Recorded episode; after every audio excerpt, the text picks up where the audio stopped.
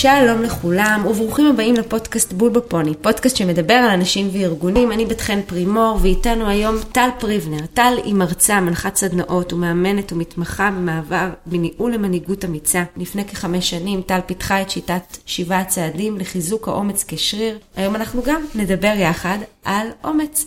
איך אנחנו כמנהלים יכולים לייצר מודעות ולהטמיע תרבות שמעודדת אומץ. שלום טל יקרה, ברוכה הבאה. יא, בוקר טוב, בת תודה על ההזמנה להשתתף בפודקאסט המשובח הזה. כולך קסם ואני ממש שמחה להיות כאן. גם אני מאוד שמחה שאת כאן ומסמיקה ביחד איתך. אז אנחנו יוצאות לדרך. בואי נתחיל מהבסיס, מה זה אומר אה, אומץ? אז קודם כל נתחיל ואומר שאנחנו הולכות לדבר רק על אומץ יומיומי. לא על מעשי גבורה חד פעמיים, רק על אומץ, על האומץ הזה שנדרש לנו בשגרה. האומץ הסזיפי הזה, שתמיד היה חשוב והיום הוא ממש חובה. אומץ יומיומי הוא בעצם הבחירה לנהל את תחומי האחריות שלנו כל הזמן, את כל האתגרים, את שגרת היום שלנו בצורה הטובה ביותר ועוצמתית ביותר. בעבודה ברור, כעובדים או כמנהלים, אבל לא רק, גם בשאר תחומי החיים שלנו, בשאר התפקידים שלנו. מלמעלה זה אומר לקחת אחריות על הפערים שיש לנו בחיים בכל סוגי התפקידים, להרחיב את אזורי הנוחות, כבר הועפנו הרי מאזור הנוחות, אז בואו נרחיב את אזורי הנוחות שלנו כדי למקסם תוצאות, וכמובן, בנוסף, לדעת מהם הפחדים שלנו ולמנף אותם. אני מאוד מתחברת להגדרה שנתת לנו כאן, משום שהרבה פעמים אנחנו נוטים לייחס אומץ ליכולת לקבל החלטות, בטח ובטח במצבים של סיכון ואי ודאות, ובעוד שזה באמת, אין ספק שזה אומץ, אני חושבת שיש עוד הרבה היבטים של אומץ שחשוב שנעלה למודעות שלנו, כמו למשל היכולת לקחת אחריות ולהרחיב בסופו של דבר את האזור של הנוחות שלנו, כמו שאמרת לנו, ואני הייתי רוצה להוסיף עוד שני דברים אה, שאני רואה אותם כסוגים. אה, לא מובנים בכלל של אומץ. אז אני חושבת שקודם כל היכולת שלנו לבוא ולהתבונן במציאות, להתמודד איתה, לבטא אותה, זה בהחלט אה, איזשהו אה, מובן של אומץ. הדבר השני זה היכולת להישען על אחרים. ואני חושבת שזה דורש בסוף הרבה אומץ לפתוח באחרים, לסמוך עליהם ולטפח את הקשרים שיאפשרו לנו לעשות את זה. אז אם אנחנו כבר מדברות על אומץ, בואי נגיד כמה מילים על פחד. איך אנחנו מגדירים פחד? ההגדרה המילונית אומרת שפחד היא תחושה לתגובת איום ממשי מכל סוג שהוא. אבל בואו נגדיר מה זה ממשי, ומה זה מכל סוג שהוא, ומציאות היא הרי דבר סובייקטיבי. אז uh, זאת הזדמנות מצוינת, כשאנחנו ככה נוגעות בפחדים, רק להגיד ולומר שלפחדים שלנו יש תפקיד סופר חשוב בחיינו. הפחדים שלנו נועדו לשמור עלינו, למנוע מאיתנו לעשות דברים שמסכנים אותנו ואת האחרים. למעשה בתור הורים אה, זה חלק מהאחריות שלנו להטמיע פחדים בקרב ילדינו. הרי תחשבי על זה, כולנו נולדנו אמיצות ואמיצים. רק עם השנים, בגלל מה שראינו סביבנו וכתוצאה מתהליך החיווט, עטינו על עצמנו שריון, סיגלנו לעצמנו מנגנוני הגנה והרגלים, שהיום מכתיבים את מי שאנחנו. כנראה שמה שמפחיד אותנו יהיה המקום בו אנחנו אמורים לאתגר את עצמנו ולהתפתח, וזו הרי השאיפה של כולנו, להיות במיטבנו בחיים, וזה מצריך התפתחות. אז יש בפחדים הרבה תועלות, אבל אם הם מעכבים ומקטינים אותנו וחוסמים אותנו מלהיות במיטבנו, כדאי שנתמודד איתם. בסוף פחד זה רגש אנושי והוא מאוד אוניברסלי, ואין מישהו שלא מפחד ממשהו, וכן, זה גם יכול לעצור אותנו. אני חושבת שמאוד מעניין להסתכל על זה בהקשר הארגוני, אבל לא רק. בסוף החשש אה, לפעול, אנחנו רואים את זה ביום יום שלנו בא לידי ביטוי בכל מיני דרכים, אם זה בדחיינות, או פרופקציוניזם, או תסמונת המתחזה שדיברנו עליו גם בעבר כאן. בואי רגע נתעמק בלמה חשוב לנו אה, לעסוק באומץ כאנשים וכארגונים. אין ארגון מצליח שאין בו התנהלות אמיצה. אריסטו אמר לפני אלפיים שנה שאומץ זו הסגולה שמאפשרת לשאר הסגולות לבוא לידי ביטוי. זה הבסיס, זה הפלטפורמה להכל. פיטר דרוקר, אה, אבי השיווק והניהול המודרני, טען שכל פעם שהוא רואה ארגון מצליח, זה סימן שלפחות מישהו אחד שם קיבל החלטה אמיצה. אני חושבת שאין ספק שמנהלים ומנהיגים היום בסביבה העסקית המורכבת, הם יותר נדרשים להעיז, לקבל החלטות אמיצות, לקחת סיכונים כמו שתיארת כאן, במיוחד בנורמל החדש, שזה באמת סביבה של אי ודאות מתמשכת. עכשיו, מה שמעניין לראות שבתרבות שלנו, אומץ הוא נתפס בדרך כלל כקפיצה למים. בסוף אה, אנחנו אומרים, תקפוץ למים, אל תחשוש, אתה תסתדר, הכל יהיה בסדר, כל בן אדם שעושה איזשהו מעבר מסוים בחיים שלו. ואני שואלת את השאלה, מה זה בעצם אומץ? האם אומץ זה אומר שבהכרח אנחנו צריכים לקפוץ למים, או שאולי דווקא להסתובב ולרדת מהמקפצה זה אומץ. כי, כי בסוף, האם אנחנו מוכנים לחשוב שגם אותו אדם שמחליט לא לקפוץ ולרדת מהמקפצה הוא בעצם אמיץ? וואי, איזה שאלה מולה, איזה כיף שהבאת את שתי הזוויות האלה. תראי, הכל זה מתוך קונטקסט של לקחת אחריות. וכל מקרה נידון לגופו. כי לעתים דווקא לא לעשות משהו, לשחרר, לוותר, מצריך וואחד אומץ. לפעמים לשים סימן שאלה על תהליכים מסוימים שעבדו, אבל הביאו בינוניות ולא מצוינות, מצריך אומץ. לוותר על ההרגלים שלנו, להפסיק לעשות משהו אם הוא לא מיטיב, מצריך אומץ. להגיד טעיתי, להגיד סליחה. וואחד אומץ, שוב. ומצד שני, יש גם מקרים בהם נדרש לא להגיד, כדי לאפשר לאחר. להתחיל את הדברים מההתחלה. כל אלה מצריכים אומץ, אז כל מקרה לגופו. בשיטה שפיתחתי לחיזוק האומץ, אני מתייחסת אל אומץ כאל שריר, ומחלקת את כל הפעולות האמיצות שאנחנו בוחרים לעשות ביום-יום לשלושה סוגים, מאוד פשוט. יש לנו את האומץ להגיד, אותו אני מחלקת לשתיים. האומץ להגיד לעצמנו, זה אולי האומץ הכי הכי משמעותי, החובה, החובה הזו שיש לנו לנהל את השיח הפנימי שלנו, לראות שהוא מיטיב, השיחות האלה שרצות לנו בראש, הם אלה שיגדירו את תקרת הזכוכית שלנו, זה ברור. אני שם את זה רגע בצד, זה המסע חיינו להבין את עצמנו. אז האומץ להגיד החוצה, כמו שנתנו דוגמאות עד עכשיו, זה להגיד סליחה, זה לבקש עזרה, זה לה, להגיד טעיתי, זה להגיד אני לא מבינה, וואחד אומץ. אחר כך יש לנו את האומץ לעשות, כי זה לא מספיק מה אנחנו אומרות ואומרים ומצהירים בישיבה או פנים מול פנים. אנחנו מתוגמלים על מה שאנחנו עושים בדרך כלל, על האקזקיושן הזה, על הדליברי. כמובן, פה עם כל הפחדים אה, מכישלון, זה ברור, לא נרחיב את השיחה. ואז יש אומץ שהוא הכי מאתגר. ובסופו של דבר אני רואה שרוב העשייה שלי בארגונים ב-20 שנה האחרונות, שיש לי את הזכות ללוות אנשים כל כך מוכשרים וכל כך אמיצים, האומץ שאולי נדרש הכי לפתח ולשכלל, זה דווקא סוג אומץ אחר. את יודעת כבר מה זה סוג האומץ הזה. האומץ לשמוח, מה זאת אומרת? נכון, מה זאת אומרת? כן, כאילו הכי פשוט. האומץ לשחרר, האומץ לסמוך, האומץ לוותר, האומץ להאציל לאחרים סמכויות, האומץ לגדל את דור העתיד, האומץ לטפח אחרים. אז אה, זה האומץ שהכי מאתגר בתפיסתי. אני חושבת שדווקא מנהלים שהצליחו להגיע להישגים אה, יוצאי דופן, הם הרבה פעמים אה, מאופיינים ביכולת לקבל החלטות לא פופולריות. את יודעת, יש להם את האומץ בסוף ללכת מול הזרם, לא, כן. וכמו שאמרנו, האם לקפוץ מהמקפצה או לא, גם אם זה אומר לאבד אהדה. אנחנו הרי מכירות את זה אה, לא מעט שאנחנו פוגשות בארגונים שלמשל מנהלים צריכים אה, לפטר את העובדים שלהם, או לפגוע בתנאים שלהם, מכל מיני אילוצים. שיחות קשות. נכון, כן. לעשות שיחות קשות, או להוביל תהליכי שינוי שהם אה, יכולים להתאפס לא מעט פעמים כלא נעימים, ולעיתים גם אפילו לבוא ולחלוק על הממונים שלנו, ולעמוד על שלנו, על האג'נדה שלנו, על הערכים שאנחנו מאמינים בהם. כי בסוף הנטייה הטבעית שלנו כבני אדם, היא לרצות, היא ליישר קו עם אמונים, אה, ממש אה, להיות קונפורמיסטים, לשאוף לקונצנזוס, mm-hmm. לייצר ממש שקט תעשייתי. ואני חושבת שמעניין לראות שמעטים המנהלים האמיצים האלה, שמוכנים לשחות נגד הזרם, לעמוד על דעתם, להתעמת, וגם אה, להיות מוכנים באיזשהו מקום לשלם את המחיר. אני חושבת שבסוף אומץ זה היכולת שלך לשמור על העקרונות והאמונות שלך, תוך לקיחת סיכון מסוים. Mm-hmm. אז אז בואי רגע, הצלחנו לשכנע אני ואת על כמה חשוב לעסוק באומץ ומה התרומות שאנחנו מקבלים בזכות זה. בואי נדבר על המחירים שארגונים משלמים. קודם כל, ארגון שלא מטמיע אומץ בקרב העובדים והמנהלים, משלם מחירים במגוון תחומים. משלם מחיר כבד על ההססנות, על ההסתרות, על העיכובים בקבלת ההחלטות. פחד להביע דעה שונה או לא פופולרית עלול לפספס חידושים והברקות. אמור לשמר כיסא בינוני, אמור לעכב את הארגון. חוסר כנות והסתרה של טעויות יכולים לגרום לעתים לנזק בלתי הפיך, במיוחד היום עם אתגרי העבודה מרחוק. מחיר היעדר האומץ מאוד מאוד מאוד יקר. בסוף חוסר אומץ גורם לאנשים לפעול לאור מה שמקובל ולהימנע לפעמים גם מהתנסויות ולהביא יוזמות חדשות ובטח ובטח חדשנות.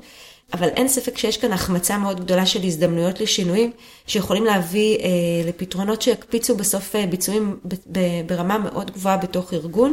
ואני אוסיף שבעיניי, היעדר אומץ בניהול, הרבה פעמים הוא הבסיס גם להימנעות אה, משיחות כנות ושיחות קשות, ולתת פידבק אמיתי לאנשים שלך. אני חושבת שמכאן הפספוס אה, להזדמנות ללמידה ולהתפתחות.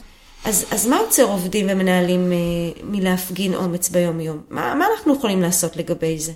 הדרך הנכונה לחזק אומץ היא לתת למנהלים ולמנהלות בארגון כלים. לייצר איתם שגרות. בעצם לייצר תרבות שתתמוך בהחלטות ובבחירות אמיצות. לעזור להם לקדם את עצמם ואת הכפיפים שלהם. כי למנהלים בעצם יש אחריות כפולה. גם כלפי עצמם וגם כלפי הכפיפים שלהם. הארגונים שרוצים להצליח ורוצים למקסם חייבים לבנות תרבות שמאפשרת אומץ. ולוודא שהאומץ נדרש, לוודא שהם דורשים אומץ מהמנהלים, אבל גם מאפשרים להם להצליח לפתח את האומץ הזה. אני יכולה לחשוב אה, על כמה פעולות ניהוליות אה, שיוצא לי לראות ככה שמעודדות אומץ אה, יומיומי. אז קודם כל, השיתוף בטעויות, את דיברת על זה בתחילת השיחה שלנו. אני ממש יצא לי להיות בתחקירים או בדיונים שמתחילים ב... מה טעיתי? מה עשיתי דבר לא נכון? כשאנחנו מודים בטעויות שלנו, אנשים קודם כל רואים אותנטיות, הם לוקחים אחריות, הם לומדים להפיק לקחים, וגם את האומץ להתנסות. זאת אומרת, אני מתנסה בידיעה שיכול להיות שאני אטעה ולא יקרה כלום. אף אחד לא, לא יערוף את ראשי. כל הז'אנר הזה של ה Fuckup Nights, ובאמת להסתכל על, ה, על הכישלונות שלנו, הוא מכונן. זה בדיוק חלק מהשיח שאליו אני ממש, מכוונת. ממש ככה. הדבר הנוסף שהייתי ממליצה זה באמת הימנעות ממה שאנחנו קוראים לו חשיבה קבוצתית. מדובר באיזושהי תופעה בה קבוצה מפתחת איזושהי חשיבה משותפת בסוף, סביב איזשהו נושא או סביב איזושהי החלטה, ובשלב מסוים אנשים אה, ממש חוששים להביע אה, את העמדה שלהם שהיא עמדה שהיא שונה. אפילו לשאול, אה, את יודעת, כמנהל אתה עובד באיזושהי קבוצה, חשיבה, עושה איזשהו פרויקט שאתה מרים, לשאול בפשטות רגע לפני שאתה מקבל החלטה מה אנחנו מפספסים, או לפנות לאחד האנשים בקבוצה שלך ככה שהיה בשקט עד עכשיו ולשאול אותו מה דעתו, יכול לעודד אה, את אותם אנשים שחושבים אחרת, גם אם אין להם אומץ לבוא ולהגיד את מה שהם רוצים. אה, נכון. וכמובן, לתת פידבקים ולהרים לאנשים שמתנהגים בהתנהגות שמעודדת אומץ. אני חושבת שזה מעביר מסר על, אה, של הערך שאתם רואים בהתנהגות האלה כמנהלים ומנהלות, ורוצים לקדם בתוך הארגון שלכם.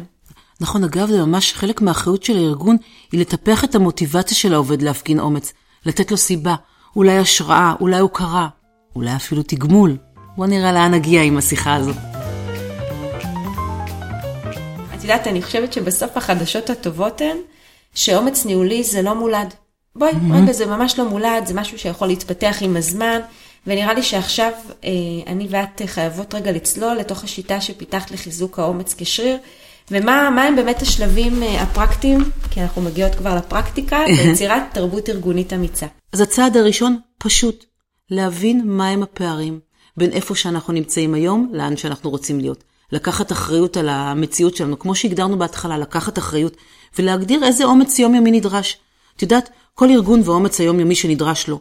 חשוב לדייק ולהבין איזה אומץ נדרש לך ומה המשמעות שלו ואיך הוא יבוא לידי ביטוי. להגדיר את הדברים בבהירות, לא להשאיר אותם אה, ככה בגדר סיסמה, להבין איך זה בא לידי ביטוי בכל, ברחבי הארגון, בין הדרגים, בין הממשקים, בחטיבות, בצוותים. שאלות שמניסיוני, לרוב הארגונים אין תשובות.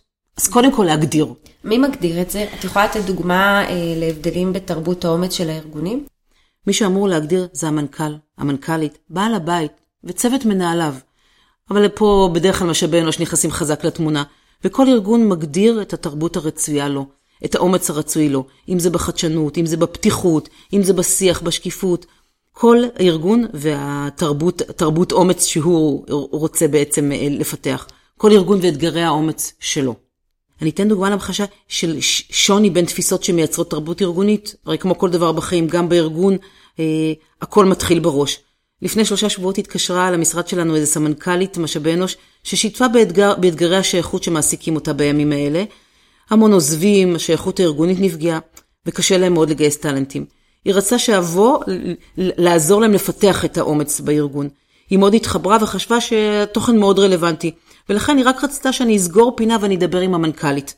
לראות שבאמת אנחנו מדברים באותה שפה. והמנכ"לית בשיחה היא זו שמכתיבה איך הארגון נראה, שיתפה גם היא בבעיות ובאתגרים הרבים שהם מתמודדים איתם בעזיבה המסיבית, אבל להפתעתי כשהצעתי לה לנהל שיח אמיץ, שיכלול אה, התבוננות לעומק על, המצ... על המצב, היא התנגדה ואמרה שהיא לא מעוניינת להתמקד במה ש... שלא עובד, והיא לא רצתה לתת לשיח הזה מקום. לא אכפת לה והיא לא רוצה לשמוע מה... למה עובדים עוזבים. זו התפיסה אחת. לעומת מנכ"ל של חברת, אה, אני אתן את שמה, אני אנקוב בשמה, נורא ממדיקל, חברה. סטארט-אפ ישראלי שהוא מפתח טכנולוגיות משנות חיים, שלאחר עשר דקות של שיחה, הוא היה מעוניין לייצר פעילות שתאפשר לחגוג הצלחות, לחזק את האומץ כבר שקיים. אז את יכולה לתאר לעצמך את הפערים בין התרבויות הארגוניות בין שתי החברות האלה. אז הצעד הראשון זה להגדיר מה האומץ היומיומי, והצעד השני הוא לזהות את הפערים בין הרצוי למצוי. הרי כדי לצמוח ולהתפתח נדרשת הבנה מדויקת של המקומות בהם אנחנו רוצים לעשות שינוי, וזיהוי מדויק של הפערים ותחומי האחריות ייצר שיח שהוא קונקרטי, שיח שהוא מוכוון מטרה. ותשמעי, זה מדהים לראות כמה חסרה בהירות בנושא הזה וכמה לא מוקצה זמן כדי אה, לדייק את הפערים. הצעד השלישי הוא לזהות את סוג האומץ הנדרש. יש פערים, כמו שפירטנו מקודם, אז יש גם שלושה סוגי אומץ.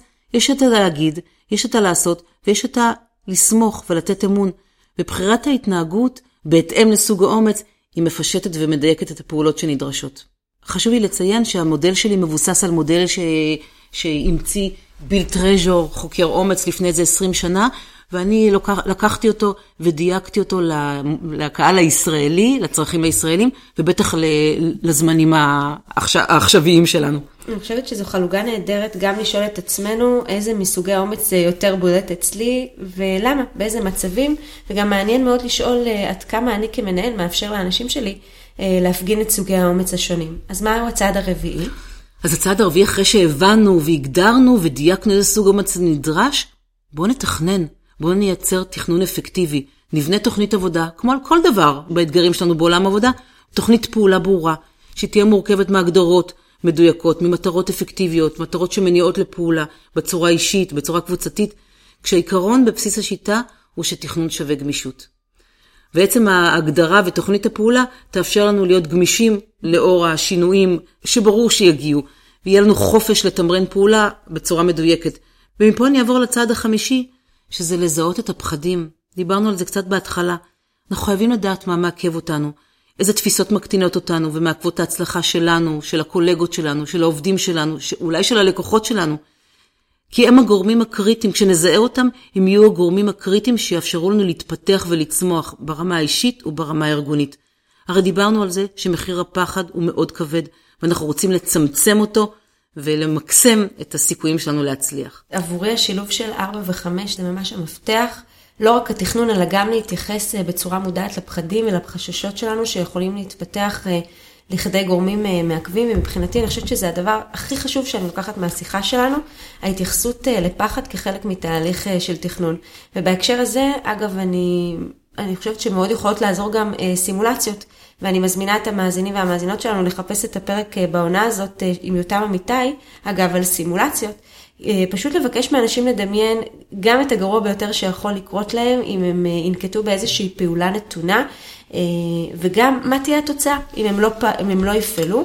ועל ידי זה שהם ידעו לזהות את הסיכונים שהם לוקחים ולהבין את הטריגרים שלהם, אנשים יכולים ממש לבנות חסינות לפחדים שלהם. מזכיר לי את זה שבאמת הוריי לימדו אותי איך תמיד להתמודד, להתמודד עם ה-war scenario. Mm-hmm. כי כשאת יודעת איך להתמודד עם ה-war scenario, אז כאילו, הכל פתוח. הכל צ'יפס. בדיוק, הכל צ'יפס לגמרי. זה היה הצד החמישי, נעבור לצד השישי, לדאוג שיש לנו כלים שהם תומכים בנו באומץ. להתאים את מגוון הכלים, את הסביבה, ש... את הסביבה שלנו, שתוכל לאפשר לנו להטמיע את האומץ כשגרה בארגון. לייצר מציאות בה ההחלטות שלנו יתבססו על ראייה מציאותית קונקרטית ככל הניתן, ובאמת יאפשרו לנו לתמוך בנו להיות אמיצים. והצעד השביעי והאחרון הוא לייצר שגרות, שגרות מנצחות, לייצר הרגלים, הרגלי עבודה, תומכי אומץ, גם ברמה האישית, גם ברמה הצוותית, ולתרגל אותם בהתמדה, בדיוק מה שאת אומרת, לעשות את הסימולציות, לייצר את ההזדמנויות לשיח הזה, כדי שנוכל לפתח את היכולות שלנו והמיומנויות שלנו, גם כעובדים, גם uh, כמנהלים. דבר נוסף זה לבוא לתרגל קצת אה, יציאה מאזורי הנוחות. אני חושבת שתרגול עקבי של אה, פעולות קטנות של אומץ יכול להיות בעל השפעה מצטברת, כמו שאנחנו אוהבים להגיד, ניצחונות קטנים. נכון. גם לעצמנו וגם לעובדים שלנו. אה, לדוגמה, להציע לאנשים לנסות ולדבר בכל פגישה לפחות פעם אחת, או לתת להם אה, משימה שקצת אה, מותחת את הגבולות שלהם, ולעזור להם עם כלים וידע כדי שזה ייגמר ויהיה להם חוויה בסוף, חוויה מוצלחת. ודבר אחרון, דברו על פחד, אנשים, תכירו בכך שאתם לא לבד, באמת, בסוף אנשים שאיתם, שאותם שיתפתם בחופשיות את הפחדים שלכם, ושישתפו אתכם בפחדים שלהם. זה יכול להיות אה, משאב אה, רב ערך. אני חושבת שבסוף להיפתח לגבי הספק העצמי שלי ולחשוף את הפגיעות שלי, יכול להיות בעל השפעה באמת מאוד מעצימה אה, חיובית. למה זה? כי בסוף אנחנו יודעים לזהות ממה אנחנו פוחדים, אנחנו מפחיתים אה, את הפחד שלנו מהמצב, ובסוף נותנים לנו איזשהו אומץ אה, לפעול דרך זה שהסרנו את כל המחסומים. ואנחנו גם יכולים להועיל אה, על ידי זה שאנחנו מתבוננים בניסיון של אחרים שהצליחו לכבוש את הפחדים שלהם ולקחת אותם כמודל לחיקוי. נכון, ואנחנו גם מאוד חשוב לשים פה על השולחן, וברנה בראון, שהיא חוקרת אומץ שאני מאוד מעריכה, אומרת את זה... מדהימה. מדהימה, נכון. אומרת את זה כבר שנים. האמיץ החדש הוא הפגיע. האמיצה החדש, החדשה היא זו שחושפת, זו שמראה גם את חולשותיה. תחשבי כמה זה מעורר השראה כשאנחנו רואים את האותנטיות הזאת. אז בטח לדבר על הפחדים, אבל בסביבה תומכת. אז אה, טלי יקרה, דיברנו על שבעת הצעדים אה, לחיזוק האומץ כשריר, דיברת על הגדרת אומץ יומיומי, על לזהות פער אה, בין הרצוי לבין המצוי, דיברת על תכנון אפקטיבי, על זיהוי הפחדים המעכבים, על כלים תומכי אומץ, ודיברת על יצירת שגורות מנצחות. תרצי להגיד לנו עוד משהו נוסף ככה לפני שאנחנו נפרדות? כדי להעביר את הידע שלי הלאה, אני כל הזמן אורזת אותו בצורה פרקטית, אני חובבת חוברות, ואני מזמינה את המאזינים, המאזינות אה, להיכנס לבלוג שלי ולהתרשם ממנו, והחודש אפילו השקתי חוברת אומץ חדשה, שבה פרעתי את כל השלבים האלה ואיך מטמיעים בעצם, איך מייצרים אה, תרבות ארגונית שתומכת אומץ, אז מוזמנים. מוזמנים והיא מומלצת מאוד מאוד. תודה, תודה יקרה. אה, אני ממש אשמח שתשתמשו, תורידו אותה ותעזרו בה. אחד הדברים אה, שהכי חשוב לי ש... ש... להשאיר כאן אה, מהשיחה הזו, ותודה רבה לך שוב על ההזדמנות, אז לאור הנתונים האחרונים שמדברים על העובדה שאחד מתוך חמישה אנשים כבר עזב השנה את מקום העבודה וזה רק ילך ויתפתח, חשוב לי שכולנו נפנים שנדרש כאן שיח חדש, שיח אחר, שיח שהוא מאתגר והוא בפירוש מצריך אומץ, אבל אין כבר ברירה. וכששואלים אותי, אז מה יקרה אם נשקיע באנשים שלנו ואז הם אה, יהפכו לאמצים ויעזבו? אני רוצה לשים פה שאלה נגדית ולשאול, מה יקרה אם לא תפתחו את העובדים שלכם והם יישארו? אז זה אומר שתישארו עם עובדים שמפחדים לקחת אחריות, שיעכבו אתכם מלהגיע למצוינות ולפעול במרץ להשגת יעדי הארגון. זו החלופה. אז שכל אחד יעשה את החשיבה שלו ויבחר מה נכון לו. ושקוף, שאומץ זו בחירה. אז מה הבחירה שלכם עכשיו? טל יקרה, תודה רבה על השיחה האמיצה המשותפת יחד. תודה, תודה לך, שיהיה בהצלחה. תודה, להתראות. ביי, יום טוב. ביי ביי.